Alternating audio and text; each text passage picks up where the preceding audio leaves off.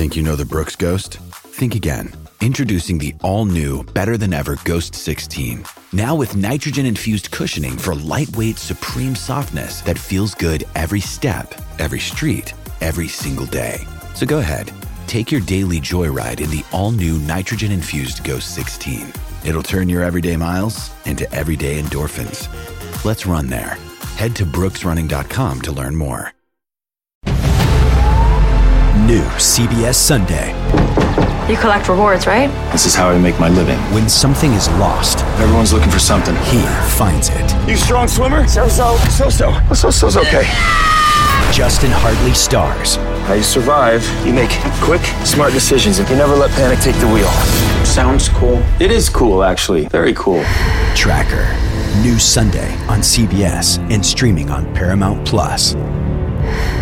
Hello, everyone, and welcome into the Go 24 7 podcast. Bryce Koon alongside Glen West. Glen's got the uh, a different background. That's because he is in Omaha and he got to see a fantastic matchup last night. We're going to talk about that and more on today's episode. Hey, if you haven't already, hit subscribe to the YouTube channel. Make sure you follow us if you're listening to this on Spotify, Apple Podcasts, and check us out at Go 24 7 on the message boards. Make sure you get that VIP subscription. I'm going to believe 50% off uh, right now. We're still running this fantastic deal that people need to take advantage of baseball, football, recruiting.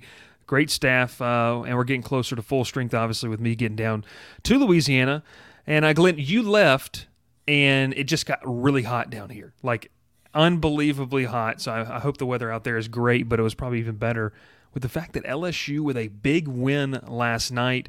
Paul Skenes, we're going to talk about a lot of different aspects of this game. Brayden Jobert, uh, man. But first off, describe the atmosphere. What was it like your first time taking in uh, an opportunity in Omaha and watching the Tigers? Yeah, I mean it was it was pretty electric. I mean, I I, I walked into the stadium and um, yeah, the, the field, and it was just uh, you, you, you could see the the anticipation uh, of, of, all this, and kind of a, as a as an aside here, I mean, I walked in and what's the first thing I walk into? A weather delay, and that's kind of how things got started. I was uh, you know walking the streets a little bit once I got into the the, the area of where the stadium is, and uh, talking with a couple people, but. Um, wanted to head up for the to the press box to start getting some work done, and um, is pretty much as I walked in, the the the first game between Stanford and Wake Forest went into a delay, and um, you know I kind of you know, put it out there almost instantly, like you know why why why mess with a good thing, right? I mean LSU's been in weather delays the last two weeks of the postseason, and um, you know why not have another game affected by by a lightning delay? So uh, yeah, was was out there had to sit through that for probably about an hour until they got started again, and then um, obviously delayed the start of the LSU game by about 45 minutes or so. But um, it, it, was it was it was a really just amazing experience. I mean, um, you know, fans started packing in about 15 20 minutes before um, first pitch and. You could definitely feel kind of the the energy there. I think they said they had about twenty five thousand people uh, in the stands for the LSU Tennessee wow. game. That was the the highest, uh, you know, uh, in terms of attendance game of the uh, the first two days. So um, that that that was a, a really cool uh, kind of little side note there. Um, but then, yeah, we'll, we'll get into the game. But just the atmosphere itself was, was pretty electric. I mean, um, you know, you had uh, there was a good number of orange, uh, good good amount of orange that I saw out there, and uh, certainly LSU and their fan base took over most of the the third base dugout side of uh, of, of the field, and, and Tennessee was kind of on the first base uh, side of things. But um, yeah, I mean it was it was everything you kind of hope for in terms of just atmosphere, environment, and then obviously the play uh, itself was was was pretty spectacular, and I think continued uh, what was a, a pretty uh, amazing first two days of play. I mean, they were all the first three games were between one run uh, one run games. LSU's game really kind of came down to the the final few innings there, and um, yeah, it was it was just a really great uh, atmosphere and environment, and a great way to kick off uh, what you know could be a, a pretty long elongated stay here. Yeah, and uh, obviously you mentioned the most well attended game. I was checking ticket prices uh, it was the by far the the highest ticket price of the weekend as well, and already uh, the game that we're going to maybe dabble a little bit towards into the beginning of this pod or the end of this podcast against Wake Forest is the highest ticket price. Doesn't surprise you the way Wake Forest has played in LSU all season long. But Glen, uh, let's get down to it right here. I mean, we've talked about this almost every single time we mention LSU baseball, and it's becoming synonymous with that here in 2023. But the effort, the ability, and the performance of Paul Skenes who if he wasn't already known from people outside the SEC, if the casual college baseball observer or the casual sports observer that was flipping through channels, uh, they got to witness another performance, another feat that is just another notch in the cap of the right-hander in Paul Skenes. Yeah, I mean he was as dominant, um, that you know, really through the first seven innings that you could asked for. I mean, this, this, seven innings there really shut Tennessee down. I think allowed maybe four hits through those those seven innings and five total base runners. Um, struck out twelve. He, he struck out seven of the first eight guys. Uh, and and for LSU fans, know that uh, that that 202 strikeout record for Ben McDonald um, is well within reach with Skenes, and we thought he might go ahead and break it a little bit prematurely here and get it in the first game uh, in Omaha because of how dominant he looked in the first you know three or four innings in particular where he sat down practically everybody and didn't really allow a whole lot of uh, of Tennessee movement but um, what, what what really stood out to me obviously the the fastball 101 102 pretty consistently for the first five or six innings or so um, uh, the slider was was not used as much. That that's kind of been his knockout uh, pitch is the the fastball slider combo. Um, it was actually the changeup that, that worked yeah. a lot, uh, worked really well for him uh, in this game. You got a bunch of Tennessee, cha- uh, you know, hitters chasing it. Um, you know, kind of the game plan going in, I think for Tennessee was to try to be really aggressive with the fastball, and so when you're really aggressive with the fastball. If you throw that off speed pitch, you're going to be way out in front of it. And so, um, you know, I think the, the, the Skenes and LSU were able to notice that pretty early on into the outing.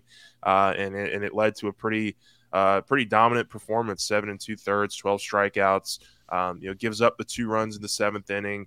Um, but I mean, he was at like 120 pitches at that point. So, you know, the, you know, you know, things are going to start to go a little bit, uh, differently once you get into that range of your outing. So um, it was good for for Johnson to kind of get him out of the game right then and there.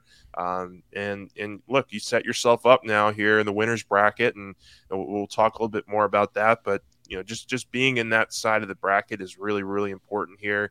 Um, obviously, you got a really important game uh, against Wake Forest coming up here on Monday, uh, but winning these first these this first game and really these first two games. Um, it opens up a lot of uh, yeah. opportunities for you to, to to really feel good about advancing here uh, into that championship round. So good start. You still got a couple more to go, um, but but man, Skenes uh, more so than anything just just got you off on the right start. Got all those first game jitters out of the way for LSU, and I think now those guys uh, can really settle in and um, try to try to make a run at this thing. Uh, let's stay on the pitching here just for a second because obviously there was a lot of back and forth on our boards on social media about uh, when Gavin Guidry enters the game. And look, we had the chance had a chance to talk to him on Tuesday, and this is a kid that earned the right to be in the spot, Glen. I, I don't think maybe you think any differently. I know I don't think any differently of that. He earned the right to be in the spot. He just hung a breaking ball to a really good hitter, and it's just one of those things. So, uh, what do you think that does for his confidence, and what did you think of kind of the bullpen's effort, especially Riley Cooper there at the end, to kind of uh, navigate what did become a testy situation there in the last inning and a half? Yeah, I think Guidry has shown you way more good than than bad over the last month to, to really be confident that he can be a late game closer for you.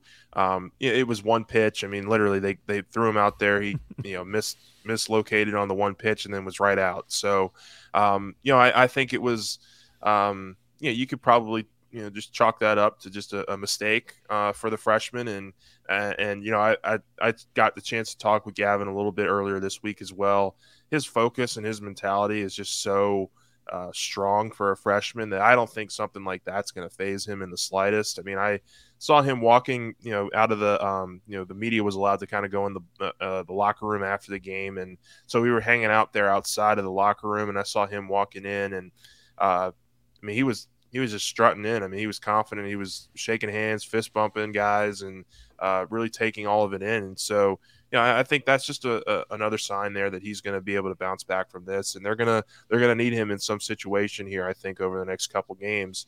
Um, but Riley Cooper was was a standout for sure. I mean, getting those last four outs um, when Tennessee was starting to make things a little bit interesting. Um, he kind of slammed the door. He didn't really make it a dramatic finish the way that a lot of those previous three games had gone. Um, he did a really nice job of uh, you know, mixing his pitch as well. He, he's he's kind of got that rubber arm from the standpoint that he can throw really three or four pitches for strikes and, and locate them well. Um, and, and, his velocity has ticked up really the last several weeks as well to 91, mm-hmm. 92 with the fastball. And uh, he, he has a great curveball and a nice off speed changeup as well. So you know, he, he, he did a really nice job getting those final four outs. And he was a guy that Jay Johnson talked about leading into this tournament that he's the only guy that has pitched in this environment before. He's the only one that's really pitched in Omaha, knows what it's like. Um, and and and you could see that experience kind of shine through there for him uh, in those late game moments, and uh, just did a really nice job. And I think he's going to be another arm that you really uh, have to turn around quickly and and, and expect to, to, to be a part of the rotation here in the next couple days. And you also have to believe too that these guys are going to Jay Johnson, uh, a guy like Cooper, uh, especially who pitched. I mean, I don't know, you know, what the fatigue level of his arm is. You mentioned he's got the rubber arm. As a guy that can go out there and throw multiple outings uh, in a week. It feels like, but they're all saying, "Hey, coach, if you need me, let, us go. I'm ready to go." And I think that's what's exciting about this staff as well. Let's flip it over uh, to the offensive side of things, uh, Glen, I, I, was watching the game. This was I mentioned the, the the hot weather, the storm we had that knocked my power out. I was able to uh, to come back into it and watching the game, and they it was up to a point where LSU was 0 for 6 with runners in scoring position. They're able to break through.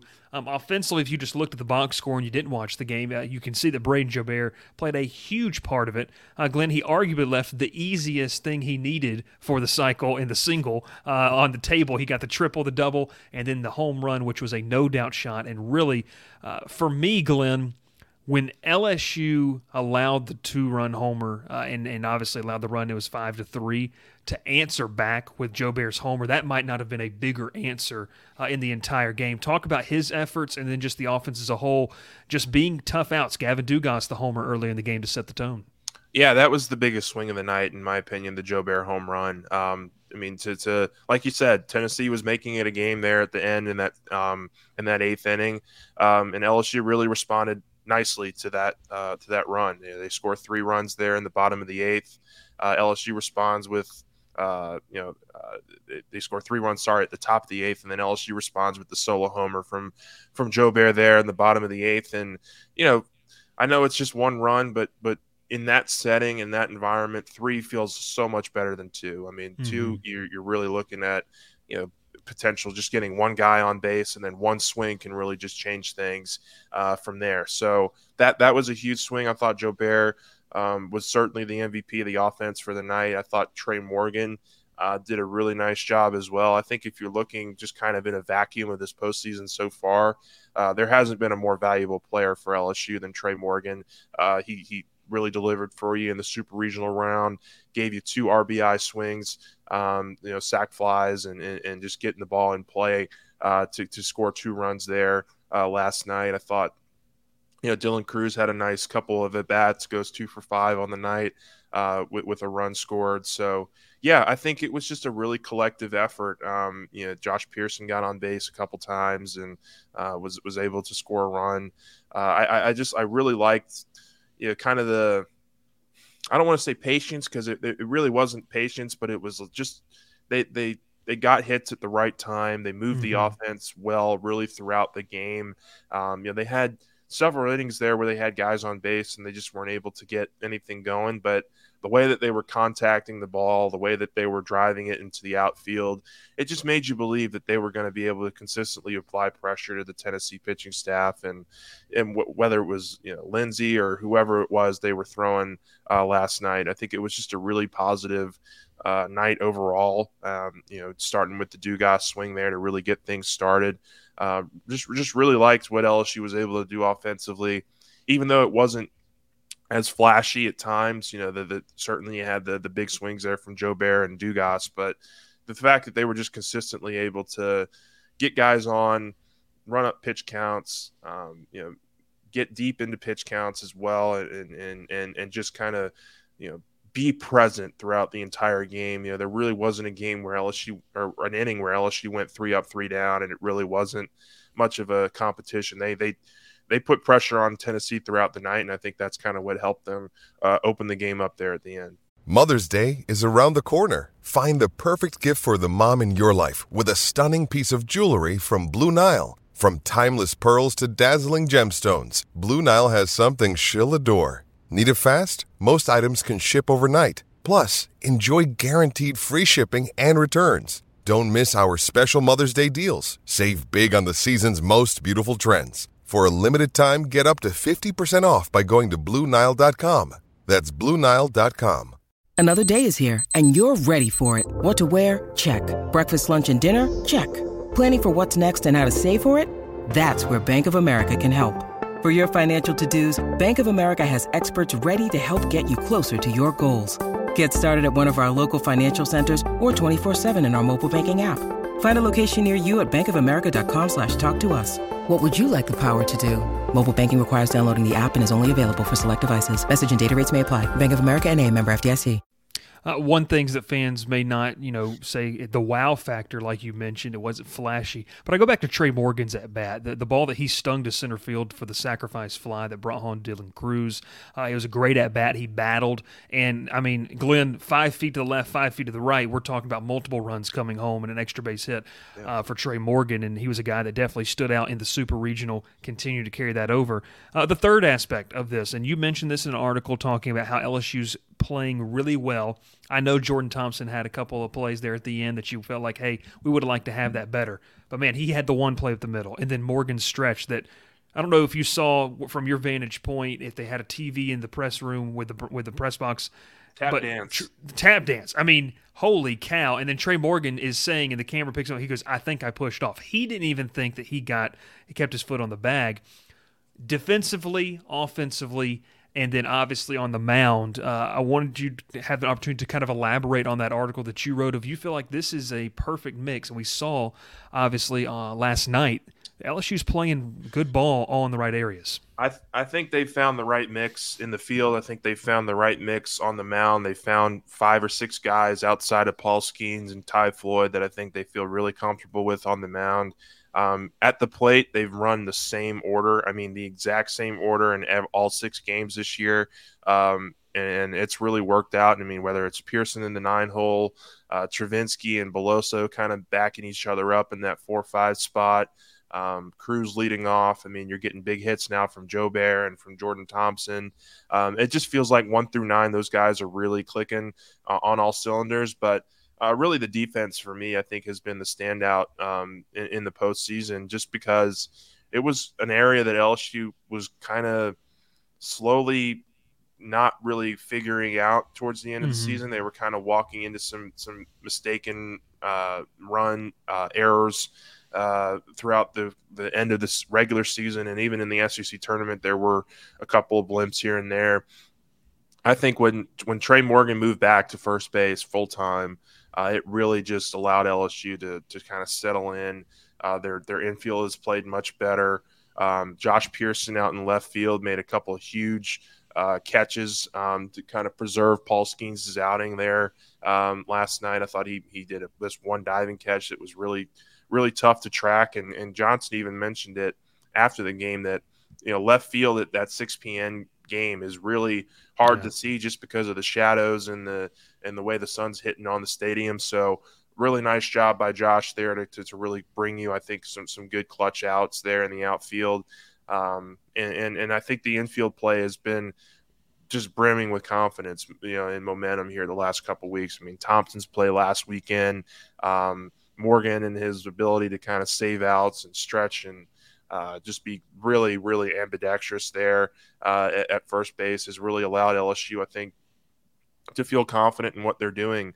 Um, you know, they're shifting Dugas as well. The the Dugas Thompson shift was a really uh, smart way to kind of handle uh, the middle infield here, and and even Dugas made some some really nice plays there on that shift. I mean, he he turned a couple double plays in the last couple weeks. He's uh, you know been at the right place at the right time on some line drives.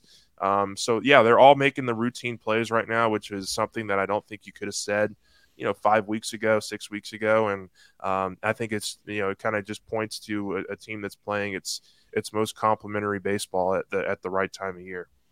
Well, when a team, Glen, uh, plays a really good team that just seems to be destined, uh, we often call it you just run into a buzz saw. And I think that Wake Forest fans feel kind of weird about it. They could be the buzzsaw or they could see LSU be the buzzsaw. These are two programs that are really, really good at what they do. That primetime matchup is going to be a lot of fun to watch. Uh, Glen, kind of some of your early thoughts on this uh, this matchup, this game, and I mean, you don't want to say do or die, but this is a pivotal game, like you talked about, to really take control of your own destiny to get to that championship series. Yeah, I spent most of the morning doing some research on Wake Forest, so um, you know, just early thoughts here. I really think that you know what you're going to probably see from LSU tomorrow is is Ty Floyd and Thatcher Hurd on the mound, um, and that's been kind of the one-two punch there. Um, whether it's Floyd getting into three or four innings, five innings, and then Hurd kind of taking you the rest of the way. I think that's probably the ideal scenario LSU would like to run into tomorrow. Um, and then from the Wake Forest perspective, look this this pitching staff is is is highly heralded as one of the best, if not the best in the country. Um, LSU just faced a staff like that in Tennessee in terms of team ERA. Uh, Wake Forest is number one, and, and Tennessee is number two. Um, but Wake Forest has a pretty, pretty significant lead on Tennessee for number two, for number one. 2.84 ERA for the staff. I think what you're looking at most likely tomorrow uh, is Josh Hartle, uh, the lefty. Uh, he got a 2.8 ERA, and you know, look, LSU has been a lot better at it recently, but you know, early in the year they were really struggling with with lefty throwers, and so um, you know I think it makes sense for Wake Forest to throw Hartle out there, and uh, he's certainly one of your better uh, starting options. Um, you know, you know, considering the fact that they just threw their ace in the Stanford game. Um, but that that pitching staff, man, they're tough. I mean, they've they've got I would say five or six different arms here that can really throw a wrinkle into your plans offensively and a couple of those guys are still going to be available. I would say Cole Rowland and Michael Massey are probably the, the two names to really look out for out of the bullpen uh, for, for, for Wake Forest. I think those guys, you know, they didn't pitch in the game on Sunday and or on Saturday, um, and and I think it's it's it's it's probably setting up to be that kind of game for those two guys. Um, you know, to back up Hartle uh, should things go awry, but this is going to be a, a, a battle of heavyweights. I mean, I think how Wake Forest's pitching staff goes head to head with LSU's offense. It really seems to be playing at a very, very high level right now. Um, that's going to be the big story, uh, I think, leading up to this game, and uh, and I think it's going to be the, the story that that really signifies which of these teams can, continues to advance in the winners bracket and which one's going to have to play um, on on Tuesday and Wednesday, and and, and try to advance into the uh, the championship round the, the, the hard way. So, uh, you know, really going to be a fun matchup. I, I, you know, I think it's probably one of the more high, highly anticipated matchups of the season. It really feels like it's one that's been in the making for a while. Uh, obviously, with LSU carrying the number one spot for about 12 weeks or so to start the year, and then Wake Forest carrying that baton and not really relinquishing control uh, over the last you know month and a half, two months of or so of the season. Um, I think we're in for some really um, you know stellar play, and and I know that I can't wait to to get a chance to watch those two teams go at it on uh, on Monday night.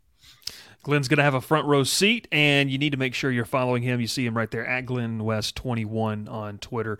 Make sure you're following to make sure that you see all the great content we've got coming on. And listen, if you want, you know, out of bounds content, off topic content like Glen's foot room in the plane or Glen's uh, amazing ride throughout Omaha, you need to make sure you're subscribed over at Go 24 7. We've got a great thread talking about that as well as Glen continues to uh, explore and enjoy Omaha. Glen, I know you're excited to get to the game, uh, obviously, on Monday. Uh, Wake Forest is going to be a great challenge for LSU. I think, like you said, this is one that has been building up, especially uh, what you mentioned, kind of the, the, the the switch, the change at the top of the rank is going to be a lot of fun to watch. But uh, hey, we appreciate you so much for tuning in, and Glen joining us all the way from Omaha, Nebraska, as well. If you're on YouTube, make sure to hit that subscribe button, like the video, and share with your friends. And if you're listening on podcast, all you got to do is follow the podcast wherever you get it Spotify, Apple, or anywhere else. We'll see you on the forums. We'll see you in the comments. This has been another episode of the Go 24 7 podcast. Hello, everyone. It's Micah Richards here. You might have seen me on CBS working on their Champions League coverage over the last couple of years. I wanted to tell you about an exciting new podcast that I've been working on. It's called The Rest is Football. It's me, alongside Gary Lineker and Alan Shearer, two absolute legends of the game. The show combines topical debate from the world of soccer along with outrageous tales from our careers. And I mean, outrageous. Just search The Rest is Football wherever you get your podcasts. All the best from Big Meats.